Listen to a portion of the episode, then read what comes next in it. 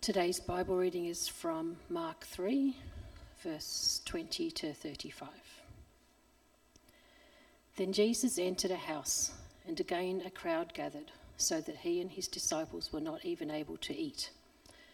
When his family heard about this, they went to take charge of him, for they said, He is out of his mind. And the teachers of the law who came down from Jerusalem said, He is possessed by Beelzebul. Sorry, haven't got my glasses on. By the prince of demons, he is driving out demons. So Jesus called them over to him and began to speak to them in parables. How can Satan drive out Satan if a kingdom is divided against itself? That kingdom cannot stand. If a house is divided against itself, that house cannot stand. And if Satan opposes himself and is divided, he cannot stand. His end has come. In fact, no one can enter a strong man's house without first trying him up, tying him up. Then he can plunder the strong man's house. Truly I tell you, people can be forgiven all their sins and every slander they utter. But whoever blasphemes against the Holy Spirit will never be forgiven. They are guilty of an eternal sin. He said this because they were saying, He has an impure spirit. Then Jesus' mother and brothers arrived. Standing outside, they sent someone in to call him. A crowd was sitting around him, and they told him, Your mother and brothers are outside looking for you. Who are my mother and my brothers? he asked. Then he looked at these, those seated in a circle around him, and said, Here are my mother and my brothers. Whoever does God's will is my brother and sister and mother.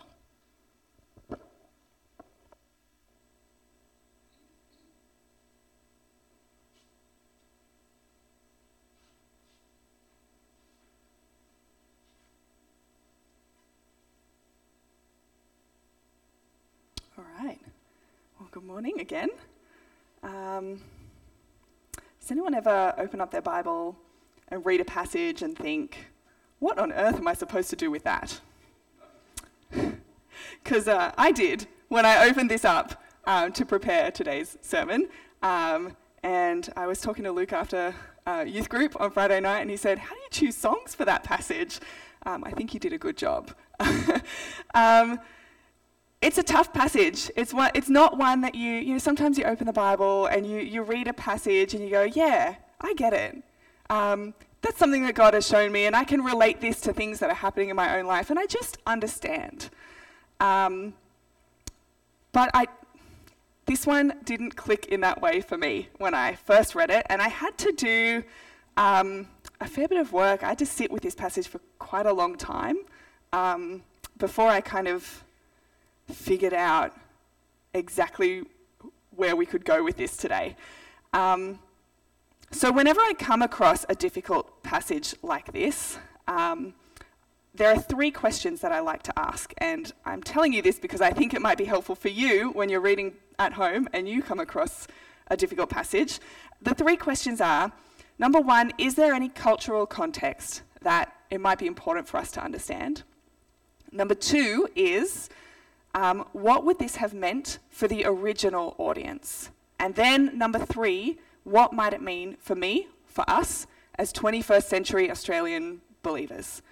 Um, now, it's important that we ask those questions in order because, just like everything else in the Bible, this passage was written in a specific time and place, um, and it all happened within a specific culture that was not our culture. And so there's often references in there that people at the time would have gone, yep, I understand what that means, absolutely, that we don't get because we are not a product of that culture. Um, so we need to understand that first, and then we need to understand what it meant to the people who were actually there witnessing it, or in the case of um, some of the books of the Bible that are letters, um, for the original people who were reading it for the first time, the people to whom it was addressed. Um, and when we understand that, then we're better able to figure out what it might mean for us. But if we approach a passage like this and immediately ask the question, what might this mean for me, without understanding all those other things, we're in danger of, of misinterpreting of misunderstanding what, what the message is. And I'm, I'm sure some of you can think of times um, in history where misunderstanding the Bible has led to some rather problematic things, so we don't want to do that. So that's what we're going to do today. We're going to ask these three questions and we're going to apply them to this text and we're going to see what we come up with. Uh, but first, because I think this is probably the most helpful thing, we're going to set the scene. We're going to look at what's just happened before this so that we have an understanding of how we got to this point. So if you look back over from the start of Mark chapter 3, you'll notice it's been a really busy time for Jesus. At the start of the chapter, he goes into the synagogue and heals a man who's got a shriveled hand. Sounds like it would be a really good thing, but he did it on the Sabbath and he's made a lot of people angry. After that, he's tried to go and get away with his disciples, but there was a big crowd following him. Not surprising, he's been performing some pretty amazing miracles. But this crowd are following him and they just will not leave him alone. And it gets to the point where he actually asks his disciples to organize a boat for him so that he can jump in and get away from these people who just will not give him any personal space, will not leave him alone. And once he gets away from the crowd, we see that he goes up to a mountainside and he appoints 12 of his followers to be his disciples, his closest disciples. They're the ones who are going to go out and teach and drive out demons and do things in his name. And after that, that's when this story happens. So, after all of these things, I think we can imagine that Jesus would have been exhausted. Um, some of you might know what it's like to be at a big event and be in a crowd. That's exhausting.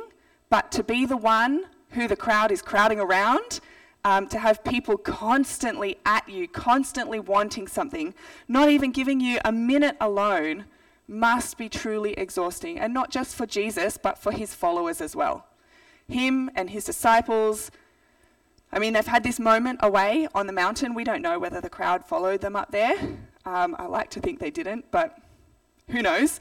Um, so they go into a house. Maybe it's the house they were staying in. Maybe someone's invited them in for a meal. We don't know. That bit isn't important. What's important is they clearly go into this house to have some food and just have a break. But what happens? The people follow him, even into a private home. Imagine inviting someone over for dinner and they bring a thousand people with them. Like, I would be locking the doors. Um, and, and they're pressing in so closely, it says Jesus and his disciples can't even eat. How close do people have to be to you so that you can't eat? What a terrible situation. Um, I think Max will testify do not get between me and my food. This sounds like the worst thing ever to me. Uh, so let's start with that first question. What's the cultural context here? What, what things might we be missing because we are not first century Jews? This question is actually often the easiest to answer um, because Google has many answers. Um, and a lot has been written about first century Jewish culture that we can draw from. Um, so when I look at this passage, I think there's a few things that might cause us to ask some questions, maybe a few things that we don't even know that we need to ask about. Um, the first thing I see is this stuff about Jesus' family. What on earth would give them the idea that because Jesus is doing all this stuff, they need to go and take control of him. I don't think, I mean, maybe, maybe we see parents, if kids are acting out in public, parents might come and take their kids away, but for a grown adult, we don't see that in our culture. So, what, what makes them think that that's an okay thing to do? So, the first thing that we need to remember is that first century Israel was an honour and shame culture. Uh, there are still examples of honour and shame cultures today. A lot of Middle Eastern cultures um, function that way. What that means is their whole society runs on the concepts of honour and of shame. If you do good, you get honour. You do bad, you get shame. But the thing is, the shame is not just on you, it's on your whole family. And so if I do something bad, Max is shamed, my parents are shamed, my siblings are shamed, possibly even the in laws of my siblings are shamed because there's a connection there. Um, so we don't want to bring shame on our families. We don't want to bring shame on the people who, who know us. So we try to do good. But on the flip side of that, if I do something good, my whole family gets honor. And you better believe if, if a person was known for being a good person, for being kind to the poor, for just being a really upstanding citizen, their whole family would have been given honor and they would have come into the temple and people would have let them sit in the front row and it would have been really great. Um, and so Jesus' family, it says they went to get him, which means they weren't there, which means they haven't actually seen what Jesus is doing. So, what's happened? They've heard some rumors. Obviously, this stuff that Jesus has been doing is worthy of gossip, right? Because when we see amazing things, we talk about them. You guys wouldn't believe what I saw yesterday. It was incredible. And the word has spread. Um, and, you know, gossip gets misconstrued and, and mixed up, and some people think it's a really good thing, and some people think it's a really bad thing. So we don't know what Jesus' parents have heard or Jesus' family has heard, but it seems like maybe they haven't heard some great stuff. He has been acting out, he has been doing things that are going to bring shame on us. We need to get this situation under control. And so they set out to go and get him. But before they get there, something else happens. Um, and we'll get to that in a minute. But this, this family dynamic of honor and shame and, and and supporting the family and looking out for the family, that's going to be really important because Jesus makes some comments later in the passage about that. And so understanding how families worked back then is going to be really helpful to us when we get to that point. The second thing I see is the teachers of the law who have come down from Jerusalem. So whenever there's places, especially when there's journeys, it's really helpful to look up those places and to see where is this place? Where is place A? Where is place B? How far was it? What kind of a journey was it? Mark 3 doesn't tell us where this is all taking place, but Mark chapter 2 tells us that it's all happening in and around Capernaum. Um, and, and historians believe that early in his ministry, Jesus kind of based himself in Capernaum. And so that's why we see a lot of stuff happening in Galilee and up on mountainsides and on the lake. It's all in and around Capernaum. Um, now, I had a bit of a Google, and Google tells me that Capernaum was about 137 kilometres from Jerusalem. So it would have taken these teachers of the law between four and six days to get there, depending on how fast they travelled. That tells us quite a lot because it tells us that these guys didn't just hear that Jesus was in the neighbourhood and think they'd pop in and see what happened. That's the kind of journey that you need to plan for. You need to pack a bag, you might need someone to look after your house while you're gone. You need to tell people that you're going. It takes a while. So, what we know is this was an intentional journey that they took. These people had a purpose in mind before they left home, and they set out on this journey to achieve that purpose. Again, it suggests that there's rumors about what Jesus has been doing and those people that he made angry in the synagogue in, in Capernaum at the beginning of chapter 3, that word has gotten out even to the teachers of the law in the temple in Jerusalem. So, word has traveled very far and very quickly about what Jesus has been doing. Um, the last thing that I think might need some explaining is um, the word Beelzebul. It's not really a word we use much. It's actually not even a word the New Testament uses a whole lot. Um, from context, you might have been able to guess Beelzebul um, was one of many names that uh, first century Jews gave to the devil. So when these guys are saying he's possessed by Beelzebul, what they're saying is Jesus is being possessed by Satan. Um, so I just wanted to flag that because sometimes those interpretations can be really helpful.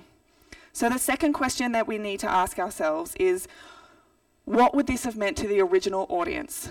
Perhaps the first question of that is who was the original audience? In this case, it's really easy. There's a crowd that have gathered in this house. So, this crowd, these ordinary people who have heard that something amazing was going on and have, have kind of followed Jesus, maybe they want to see Jesus do a miracle, maybe they want to ask Jesus for a miracle for themselves or for a loved one. These people were the original audience. They were just everyday people crowding around, pushing every personal boundary, trying to get close to Jesus. And then, as we've said, while this is happening, his family are on their way um, to see what's going on. Um, and the second thing that happens is a little bit more sinister. These teachers of the law start spreading themselves through the crowd, and start telling people that this guy, Jesus, is being possessed by the devil. He is not someone you guys should be following, he is the devil. Now, this might seem like it's come from nowhere. And in fact, Jesus hasn't done anything yet, has he? He's come down from a mountain, he's gone into a house, and he's sat down to a meal. Nothing in that sequence of events is worthy of him being called the devil. But what we're seeing here is the first attempt by the religious leaders to discredit and to kill Jesus. Back at the beginning of chapter 3, uh, in verse 6, when Jesus healed that guy with the, the shriveled hand and he did it on the Sabbath, it says that the Herodians and the Pharisees began plotting how to kill Jesus. So, what we're seeing here is their first go. And you know, I have to say, it's actually a pretty solid plan. I mean, think about it from a first century perspective. We know that first century Jews, and even Jews today, very religious, very concerned with doing the right thing, very concerned with holiness and cleanliness. We know that they had cleansing rituals before they could come before God. Uh, they were very, very concerned with being right with God and, and away from the things of the world. To a first century Jew, to say something is Satan, to say something is the devil, is the absolute worst thing. And look at who was saying this. These guys are teachers of the law, not just teachers from the law from the local synagogue, they're not just our local church pastor, they're the big guns. They've come from Jerusalem. They must know. These are people who speak with great spiritual authority. Great spiritual authority. And for them to be telling people, God says this, God wants you to do this, this is right, this is wrong, that held a lot of weight in these people's lives. They were very keen to listen to these teachers of the law. So when these guys are saying something or someone is connected to Satan, the expectation is that these average, everyday people would immediately distance themselves from it. We do not want to be connected with the devil. We want to be seen as, as holy before God. Do we need to go and sacrifice an animal? Do we need to do a cleansing ritual? Get us away from that. And so, from their perspective, this is a solid plan. Step one convince people that this guy is the devil. Step two no one is going to put up a fight when we kill him. That's Jesus taken care of. Our job is done.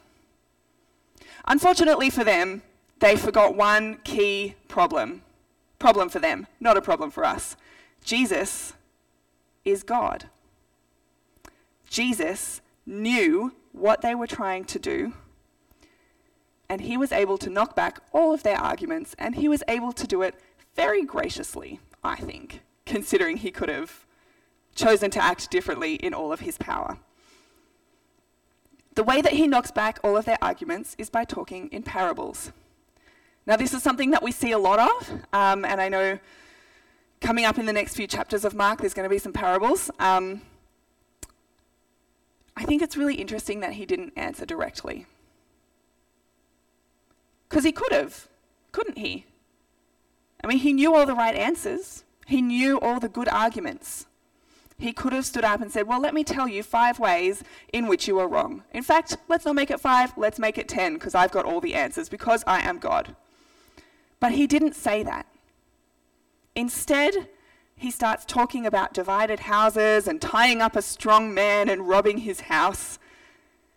Uh, to us, it might seem a little bit bizarre and very disconnected. Um, and I think maybe to some of the people watching it, some of that would have been confusing, but not all of it.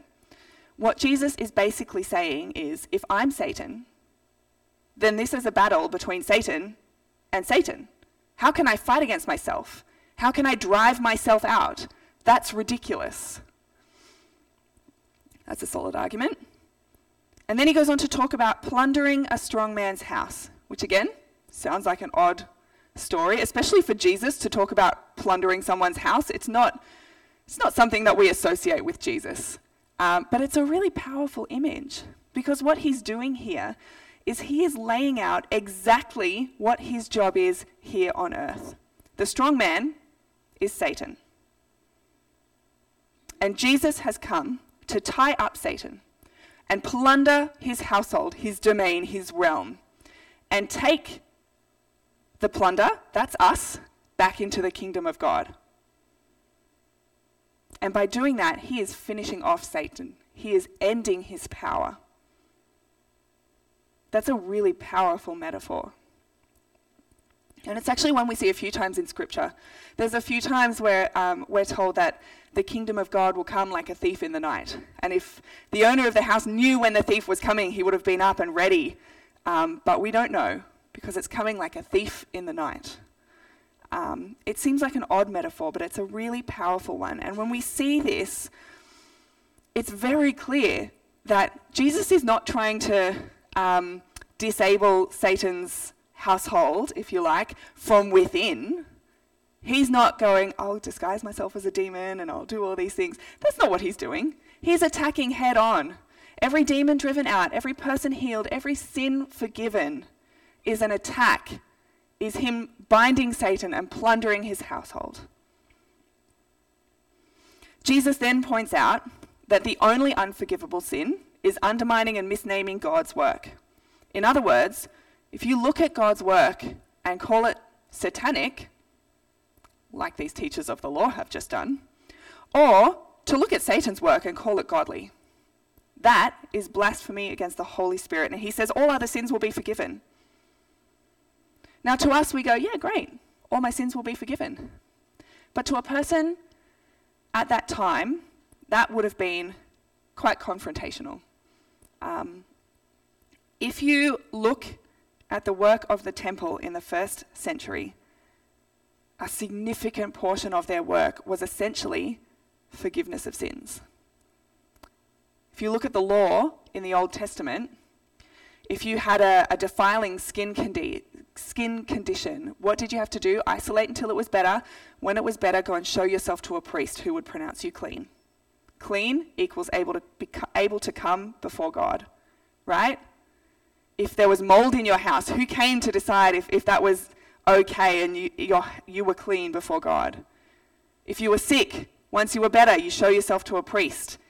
The priests offered sacrifice on the people's behalf. That is all forgiveness of sin. Um, now, if we wanted to get theological and technical, we would know that God forgives the sin and the priest was the conduit. But the priests, the temple, was exercising that power. And so for these people to hear, all your sins are going to be forgiven, would have been quite confusing, I think, uh, and a little bit confrontational. And he's also saying that if you refuse to acknowledge the Holy Spirit, that sin will not be forgiven. And so that's a little bit of an attack, isn't it, on those religious leaders who are going, that's not God, that's the devil. He's saying, oh, that sin's not going to be forgiven. If you continue to reject the Holy Spirit, that sin cannot be forgiven. And then the last thing I think was probably the most shocking thing for these people to hear. Some people come in and they say, Hey, Jesus, your mother and your brothers are outside looking for you. And he says, Who? Now, we just talked about how family was so important in those days. Can you imagine, like, one of the most shameful things to be like, who's my mother? Who's my brothers? I don't know them. Horrific. These people would have been shocked. And then he tells the crowd that his real family are the people who are seated around the table with him, those people who have given up everything and chosen to follow him at all cost. So I think that statement in particular would have been like a slap in the face to some people. To hear Jesus speak about family like that, that's one of those moments where you go home and you go, what, what did he mean? And, and probably processing that for weeks. And I think while Jesus did often speak in parables, and, and you know, we know that sometimes um, people didn't understand what he was saying, and we know that sometimes the disciples went to Jesus afterwards and went, Hey, Jesus, what did that mean? maybe the people who were there in the crowd didn't understand every single word that Jesus was saying, but they would have understood enough to know that he was challenging the religious authorities and letting them know that their power isn't what they think it is. That his power is higher, that he answers to a higher authority, that he is a part of a higher authority than they are. And so, even if they wouldn't have understood every word, they would have understood that. Uh, those comments on the family and the attack on the temple and the religious leaders would have been very clear to most of the people there. And while some might have been shocked, maybe even angry at those statements, I think for some, there would have been a sense of relief or hope. Maybe this guy is the person that God has promised who's going to come and bring salvation to the Jews. Because that's what they're all waiting for, isn't it? Um, and, and I think this would have stirred something in some of the people in the crowd uh, to let them know that, hey, maybe there's something in this. So, with that, we come to the final question What does this mean for you and I in a vastly different time, in a vastly different culture to when this took place? What meaning can we take out of this and apply to our own lives that's in line with its original intent? There's a lot, and maybe as we were talking, you kind of went, oh, that could apply to me, and oh, that's interesting. Um, for me, I've got three things that I think are key that's not to say they're the only three things. If you've got something else, if God is speaking to you in another way, that's great. Um, but for me, these are kind of the three big pieces that I feel like we can take away. I think the first thing is this, this strong man parable. There's something in that um, that can be really helpful to us. You know, there's a few passages in the Gospels where Jesus tells us really clearly exactly why he is here on earth. I think of um, Luke 19, the Son of Man came to seek and save the lost. Uh, Matthew 5, I have not come to abolish the laws, but to fulfill them. And John 6, I have come down from heaven not to do my own will, but to do the will of him who sent me. And this is another one of those passages, but he doesn't say it quite so directly. Instead, he uses this really beautiful parable of, of tying up this man and, and, and robbing his house. Um, and I think this passage can offer certainty in times of doubt. For us to look at that and go, yeah, Jesus is the one who can tie up the strong man. I don't have to do that. I am the, the plunder sitting in the house waiting to be taken back by Jesus. Jesus is the one. And I have been. If, if you're a follower of Jesus, you've been taken out of that and brought into the kingdom of God. Um, but I'm not the one who has to tie up the strong man. There's a, a bit of relief in that, but also, I think there's something in this whole statement of Jesus that tells us how should I act when someone starts claiming that Jesus isn't who he claimed to be. When someone starts saying Jesus was crazy, or he was possessed, or he just, he was a great guy, really, but he definitely wasn't God. How do I respond to those statements?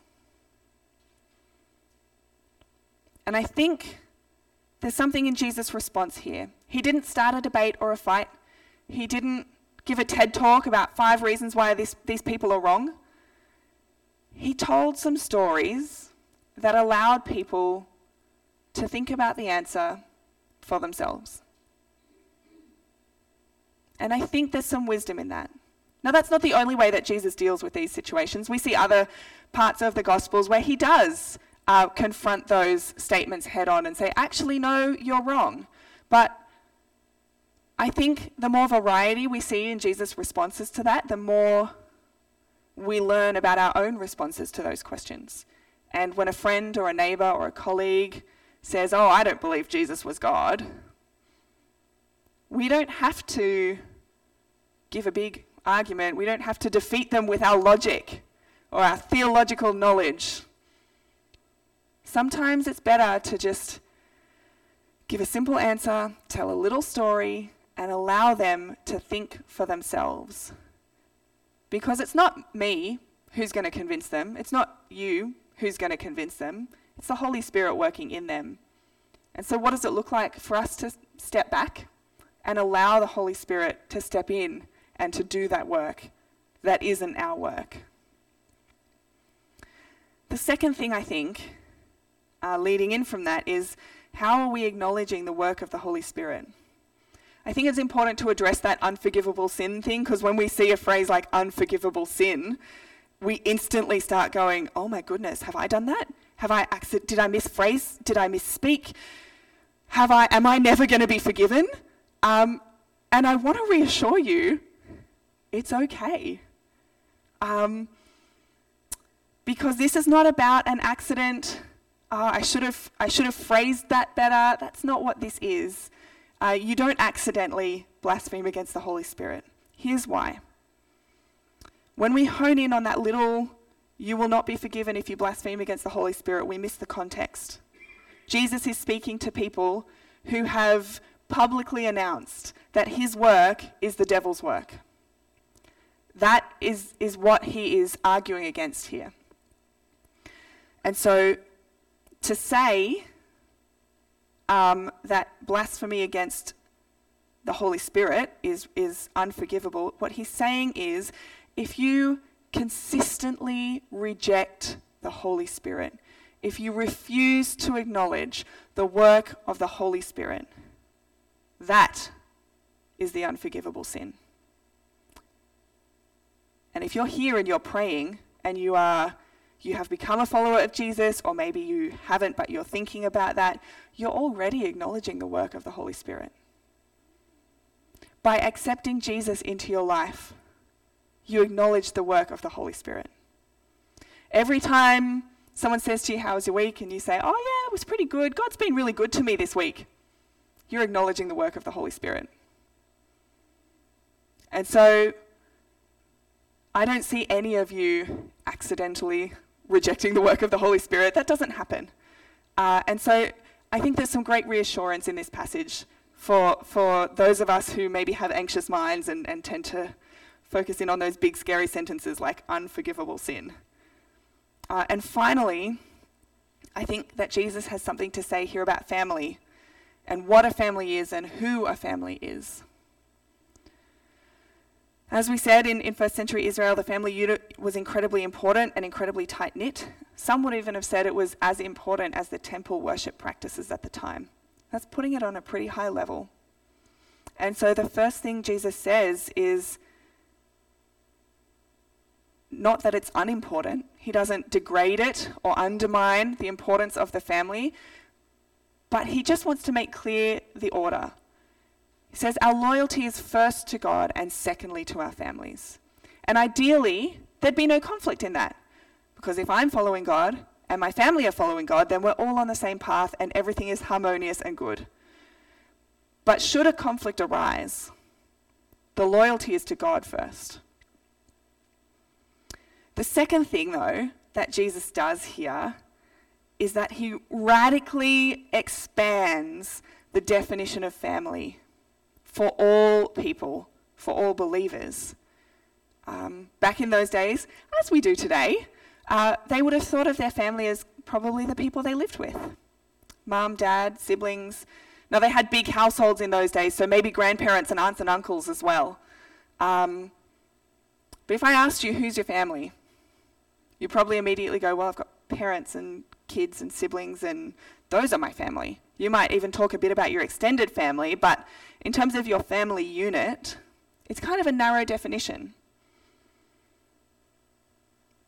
But as believers, Jesus has just pulled that apart and expanded it.